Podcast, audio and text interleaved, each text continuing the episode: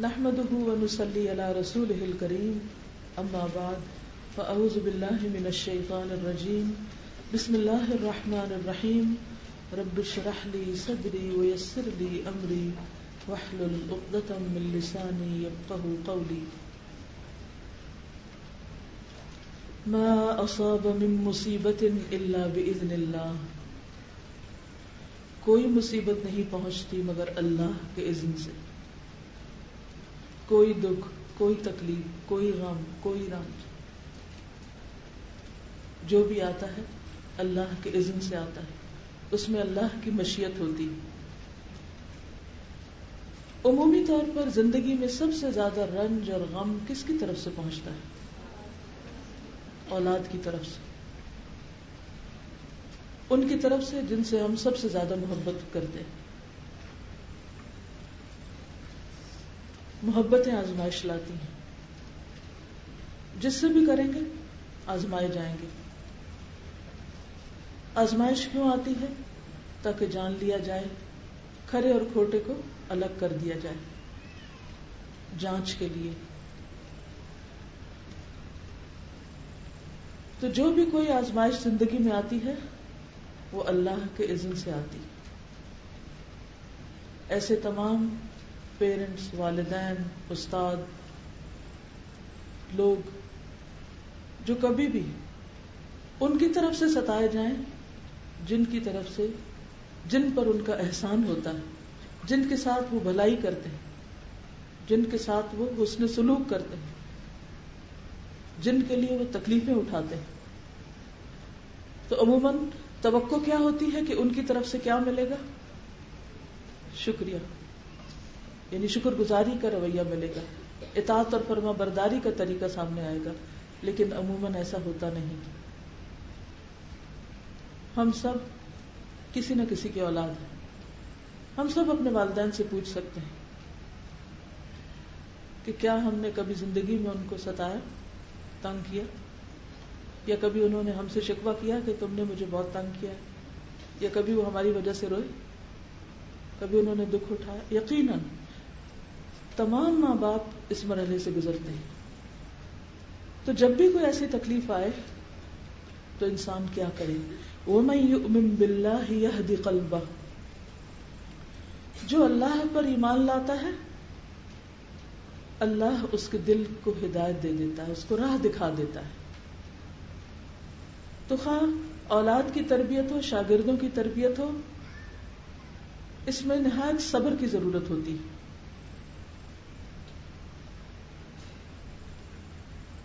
یہ سب کام بھی انسان کو صرف اللہ کی خاطر کرنا چاہیے۔ جب انسان اپنے بچوں کو بھی اللہ کی رضا میں پالتا ہے، ان پر بھی جو احسان وہ کرتا ہے، اللہ کی طرف سے عائد کردہ ذمہ داری سمجھ کے کرتا ہے، تو پھر انسان کا دل مطمئن ہو جاتا ہے۔ پھر اس کا دل غنی ہو جاتا ہے۔ پھر اس کے دل سے یہ حرص نکل جاتی ہے کہ بچے یا شاگرد یا کوئی بھی اس کا شکریہ ادا کرے۔ وہ مطمئن ہو جاتا ہے، اس کا دل پرسکون ہو جاتا ہے۔ اللہ اس کے دل کو تھام لیتا ہے۔ لیکن اگر انسان یہ کام اللہ کے لیے نہ کر رہا ہو، تو بعض اوقات اولاد کو بھی آپ کرنے سے گریز نہیں کرتا۔ آپ نے ایسے لوگ بھی دیکھے ہوں گے جو اپنے بچوں سے بھی قطع تعلق ہی کر لیتے ہیں۔ واللہ بکل شعین علیم، اور اللہ ہر چیز کو جانتا ہے۔ اگر ہم چاہتے ہیں کہ ہمارے بچے ہمارے فرما بردار ہوں، ہمارے اطاعت گزار ہوں، تو اس کے لیے ہمیں کیا کرنا ہے؟ وہ عطی اللہ و عطی الرسول۔ ہمیں اللہ کا اطاعت گزار اور رسول کا اطاعت گزار بننا ہے۔ اگر ہم چاہتے ہیں کہ لوگ ہماری بات مانے تو ہمیں کس کی ماننی ہے؟ اللہ رب العزت کی۔ ہم خود تو اللہ کی دن بھر نافرمانیاں کریں اور اپنے بچوں سے یہ توقع رکھے کہ وہ ہمارے فرما بردار بن جائیں، یہ ممکن نہیں۔ اس لیے اس فرما برداری کی توقع سے پہلے اپنی زندگی پہ نظر ڈالیں، اپنے طریقوں پہ غور کریں اور اللہ اور اس کے رسول کی ہر معاملے میں اطاعت کریں۔ ان کے احکامات کو ماننا شروع کر دیں۔ لوگ خود بخود آپ کی بات ماننے لگیں گے۔ فَإِن تَوَلَّيْتُمْ، پھر اگر تم منہ پھیرتے ہو، فَإِنَّمَا عَلَى رَسُولِنَا الْبَلَاغُ الْمُبِينَ۔ تو ہمارے پیغمبر پر کھلم کھلا پیغام پہنچانے ہی کی ذمہ داری۔ وہ زبردستی کسی کو ہدایت نہیں دے سکتا۔ اس کا کام کیا ہے؟ کہ وہ اللہ کا پیغام تم تک پہنچا دے۔ اللہ لا الہ الا ہو۔ کون ہے اللہ؟ وہی تو جس کے سوا کوئی الہ نہیں، جو عبادت کے لائق ہے۔ اللہ فلیتوکل المؤمنون۔ اور اللہ پر ایمان والوں کو توکل کرنا چاہیے۔ ہر معاملے میں انسانوں پر نہیں۔ والدین بچوں پر بھروسہ نہ کرے اور بچے والدین پر بھروسہ نہ کریں۔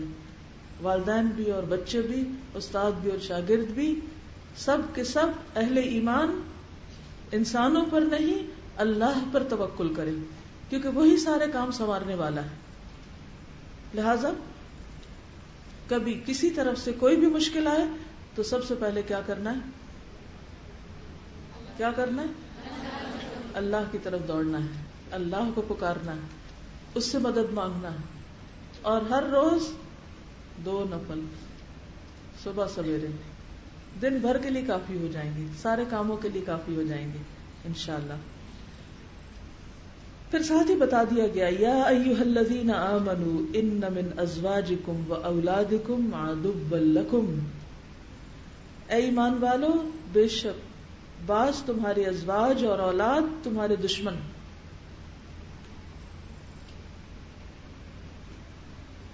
کتنے پیارے رشتے ہوتے ہیں، شوہر کے شوہر کے لیے بیوی اور پھر بچے۔ تو بعض اوقات انسان جن سے محبت کرتا ہے، جن سے بہت سی توقعات رکھتا ہے، انہی کی طرف سے اس کو عداوت کے پیغام بھی ملتے ہیں۔ اللہ نے بتا دیا۔ یہ حقیقت اللہ نے کھول کے رکھ دی۔ اور اس میں کوئی شک نہیں۔ ایسا ہوتا ہے کہ آپ جس پر احسان کرتے ہیں، وہ آپ کا دشمن بن جاتا ہے۔ تو بہت دفعہ بچے والدین کے لیے صدقہ جاریہ بننے کی بجائے کیا بن جاتے ہیں؟ مصیبت بن جاتے ہیں۔ بعض اوقات شاگرد احسان مند ہونے کی بجائے مخالفت شروع کر دیتے ہیں۔ مختلف طرح سے تکلیف دیتے ہیں۔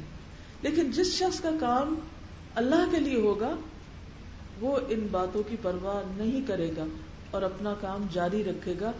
وہ فرائض پورے کرتے رہے گا، اپنی ذمہ داریاں ادا کرے گا۔ جو اس پر اللہ کی طرف سے بچے اگر بات مانتے ہیں، تب بھی ان پر احسان کرنا ہے۔ اور اگر نہیں مانتے، تب بھی اپنا کام کرتے جانا ہے۔ اپنا فرض پورا کرتے جانا ہے۔ اور اگر ایسا محسوس ہو تو کیا کرو؟ پہ بس ان سے محتاط رہو۔ کہ وہ تمہارے لیے بہت نقصان دہ نہ ہو۔ لیکن اس کے ساتھ ہی اس دشمنی کو ختم کرنے کے لیے اس عداوت، مخالفت، نفرت کو ختم کرنے کے لیے کیا فارمولا ہے؟ مقابلہ؟ نفرت کا جواب نفرت میں؟ نہیں. وہ انتاف وہ تصف وہ تغفر جو تمہیں دکھ پہنچائے، تم ان کے لیے کیا کرو؟ معاف کر دو، درگزر کرو، ان کو بخش دو. فن اللہ غفور الرحیم اللہ بھی غفور الرحیم۔ بعض اوقات ماں باپ اور بچوں کے درمیان کیا ہوتا ہے؟ ایسی مس انڈرسٹینڈنگ ہو جاتی ہیں، ایسے اختلافات ہو جاتے ہیں کہ انسان سوچتا ہے کہ بس اب تو ہمیشہ کے لیے ختم۔ اب ہم ان کا منہ نہیں دیکھیں گے۔ اب ان کے پاس جائیں گے بھی نہیں۔ کچھ نہیں۔ نہیں، یہ رشتے خون کے رشتے ہیں، ان کو کاٹا نہیں جا سکتا۔ اس لیے قصور کتنا بھی بڑا ہو تمہارا رویہ اور تمہاری پالیسی کیا ہونی چاہیے؟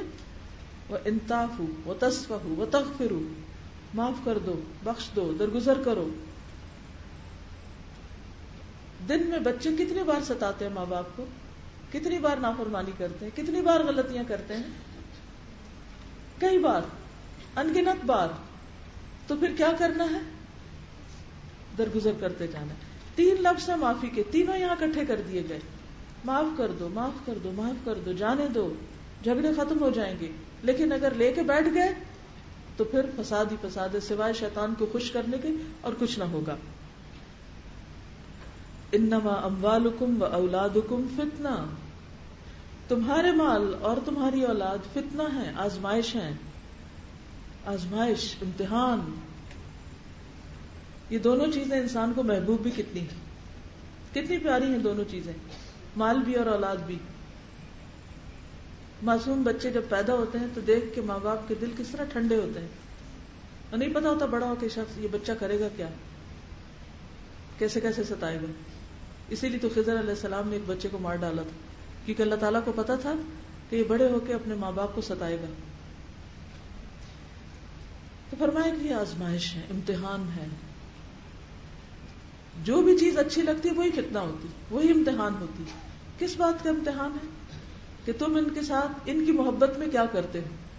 صحیح رستہ اختیار کرتے ہو غلط کرتے اور اگر یہ ستائیں تو ان کے ساتھ کیسا معاملہ اور رویہ کرتے اور ان کی تربیت کا حق کتنا ادا کرتے اور مال میں حلال و حرام کی کتنی تمیز کرتے کیسے کماتے اور کہاں خرچ کرتے یہ سارے امتحان ہیں اور جو شخص ان دو چیزوں کے بارے، ان دو چیزوں کے معاملے میں صحیح رویہ اختیار کرے گا اس کے لیے اللہ کے پاس بہت بڑا اجر ہے۔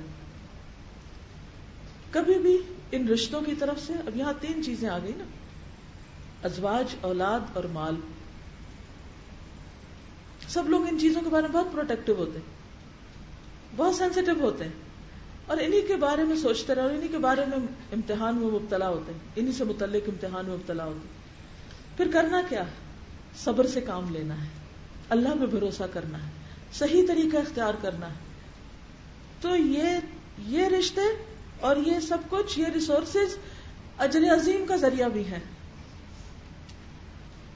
اگر شوہر بیوی یا بیوی شوہر کے رویے پر صبر کے ساتھ کام لیتے ہوئے حسن سلوک جاری رکھے، والدین بچوں کی آزمائش پر صبر کرتے ہوئے ان کے ساتھ حسن سلوک جاری رکھے، یا وائس برسا ماں باپ کے سخت رویے کے مقابلے میں وہ پھر بھی اب احسان مند رہے اور اسی طرح اولاد کے معاملے میں، سوری، مال کے معاملے میں صحیح رویہ اختیار کریں تو یہ ساری چیزیں انسان کے لیے اجر عظیم کا سبب بھی ہیں کہ ان کے ساتھ کرتے کیا ہو کرنا کیا ہے پھر؟ فتق اللہ مستتا تم اللہ سے ڈرتے رہو جتنی تم میں استطاعت ہے، جتنی طاقت ہے، جتنا ڈر سکتے ہو۔ جو کر سکتے ہو، خدا کا خوف رکھتے ہوئے اچھے کام کرتے رہو۔ وسما و اتی و انفکو خیر انفسکم تین اور کام کرو، سنو، اطاعت کرو، خرچ کرو۔ یہ تمہارے نفسوں کے لیے بہتر ہے۔ کیا سنو؟ کیا سنو؟ میوزک لوگوں کی باتیں؟ غیبت؟ کیا سنو؟ اللہ کی باتیں۔ قرآن سنو، اللہ کی بات سنو۔ اور سن کے کیا کرو؟ اطاعت کرو۔ اور خاص طور پر بلاؤں سے بچنے کے لیے وہ انفقو، خرچ کرو، صدقہ کرو۔ ان پر بھی کرو اور دیگر لوگوں پر بھی کرو۔ خیر اللہ انفسکم اس سے تمہاری مشکلات آسان ہوں گی۔ یہ تمہیں ہی فائدہ دے گا۔ ومیو کشہ نفس ہی انسان خرچ کیوں نہیں کر پاتا؟ دل کی تنگی کی وجہ سے۔ بخل سے خرچ نہیں کرنے دیتا۔ تو فرمایا کہ اگر تم دل کی تنگی سے بچا لیے گئے کیونکہ انسان معاف نہیں کرنا چاہتا، خرچ نہیں کرنا چاہتا، خصوصاً اس پہ تو بالکل نہیں کرنا چاہتا جو ہمیں تنگ کرے، جو ہمیں ستائے، جو ہمارا احسان مند نہ ہو۔ لیکن جس کو اللہ سے اجر عظیم چاہیے، وہ اس کو دے گا جو اسے نہ دے۔ جو اس سے کاٹے گا، وہ اس سے جڑے گا۔ جو اسے محروم کرے گا، وہ اس کو عطا کرے گا۔ جو اس کے ساتھ برا کرے گا، وہ اس کے ساتھ اچھا کرے گا۔ تو کس کے لیے اچھا ہوگا؟ تمہارے اپنے لیے اچھا ہوگا۔ ومن يوق شح نفسه فاولئك هم المفلحون۔ جو نفس کی تنگی سے بچا لیا گیا، بخل سے بچا لیا گیا، وہی کامیاب ہوا۔ ان تقرض اللہ قرضا حسنا، اگر تم اللہ کو اچھا قرض دو گے۔ اللہ قرض چاہتا ہے۔ اللہ کو ضرورت نہیں ہے، لیکن جو تم اللہ کے دین کی خاطر خرچ کرتے ہو، اللہ اس کو اپنے ذمے قرض کے طور پہ لیتا ہے کہ جس کا اتارنا اور جس کا لوٹانا واجب ہے یعنی جس کا اجر یقینی ہے، اس لیے اس کو قرض کہا گیا۔ ان تقرد اللہ قرضا حسنا یضاعفه لكم وہ تمہارے لیے اس کو کئی گنا زیادہ بڑھا کے لوٹائے گا۔ وہ یغفر لکم، اور تم کو بخش دے گا۔ تمہارے گناہ معاف ہو جائیں گے۔ واللہ شکور حلیم، اور اللہ قدردان ہے، بردبار ہے۔ عالم الغیب والشہادہ غیب اور حاضر ساری باتوں کا جاننے والا۔ دلوں کے راز بھی جانتا ہے، ظاہر کے حالات بھی جانتا ہے۔ چھپے اور ظاہر، ہر چیز کا اس کو مکمل علم ہے۔ اس سے کچھ بھی چھپا ہوا نہیں۔ العزیز زبردست ہے، غالب ہے، قاہر ہے، پکڑ سکتا ہے، الحکیم، حکمت والا ہے۔ لہذا خلاصہ کیا ہے؟ کہ اگر ہم چاہتے ہیں کہ ہم آخرت میں کامیاب ہوں، تو ہمیں ان تمام باتوں پر عمل کرنا ہوگا۔ اب یہاں پر جو ایک بات کی گئی ہے کہ اولاد، مال اور اولاد فتنہ ہے اور اللہ کے پاس اجر عظیم ہے، تو گویا اولاد ہمارے لیے ایک امتحان ہے۔ کیا ہے امتحان اس کا؟ کہ جب وہ پیدا ہوں تو ان کی اچھی تربیت کریں، جب بڑے ہوں تو اچھی تعلیم دیں، اور پھر ان کے جب اور بڑے ہوں تو ان کی شادی کر دیں، اور اس طرح انسان اپنی ذمہ داری پوری کر دے۔ جو لوگ بھی قرآن مجید پڑھنے لگتے ہیں، خود دین کی طرف آتے ہیں، انہیں سب سے پہلے کس کی فکر لگتی؟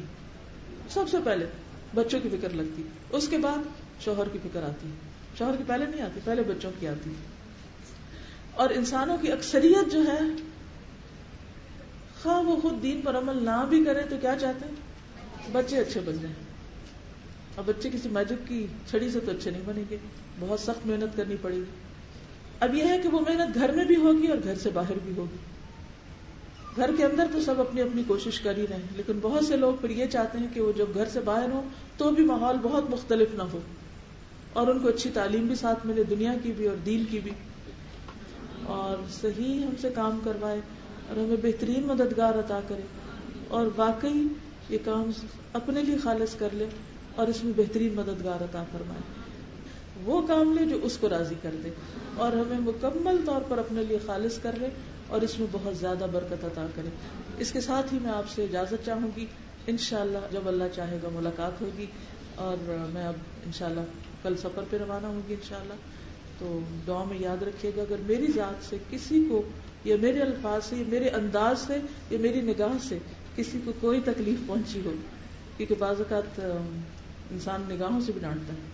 جب کوئی شور کرتا ہے ڈسٹرب تو میں دیکھتی تھی ٹیڑھی نظروں سے۔ تو کسی کو بھی اگر میری وجہ سے کوئی تکلیف پہنچی تو میں حقیقت میں کوئی میں تسن نہیں کر رہی ہوں، واقعی معافی چاہتی ہوں۔ کیونکہ انسان کی زندگی کا کچھ پتہ نہیں ہوتا، اگلے لمحے کی خبر نہیں ہوتی۔ اور سفر پر جانے سے پہلے تو ضروری معافی مانگ لینی چاہیے۔ اللہ تعالیٰ آپ سب کو بہت خوش رکھے۔ میں نے بہت ہی اچھا وقت گزارا، بہت ہی خوش رہی ہوں، لیکن وہ بھی ایک ذمہ داری ہے، ایک فرض ہے، وہ بھی ادا کرنا ہے۔ تو اللہ تعالیٰ بہتر طریقے سے وہ بھی ادا کروائے اور انشاءاللہ پھر ملیں گے جلد۔ اللہ نے چاہا۔ جزاک اللہ خیرن۔ اللہ آپ کا بھی اور میرا بھی اور اگلے پچھلے سب لوگوں کا جو آن لائن سن رہے ہیں جو نہیں بھی سن رہے ہیں سب کا حامی و ناصر ہو۔ اور اللہ تعالیٰ ہمیں دن رات اپنی بھلائی کے کاموں کی توفیق عطا فرمائے۔ استودعکم اللہ الذی لا تضيع سبحانك اللهم وبحمدك نشهد ان لا اله الا انت نستغفرك ونتوب اليك السلام علیکم ورحمۃ اللہ وبرکاتہ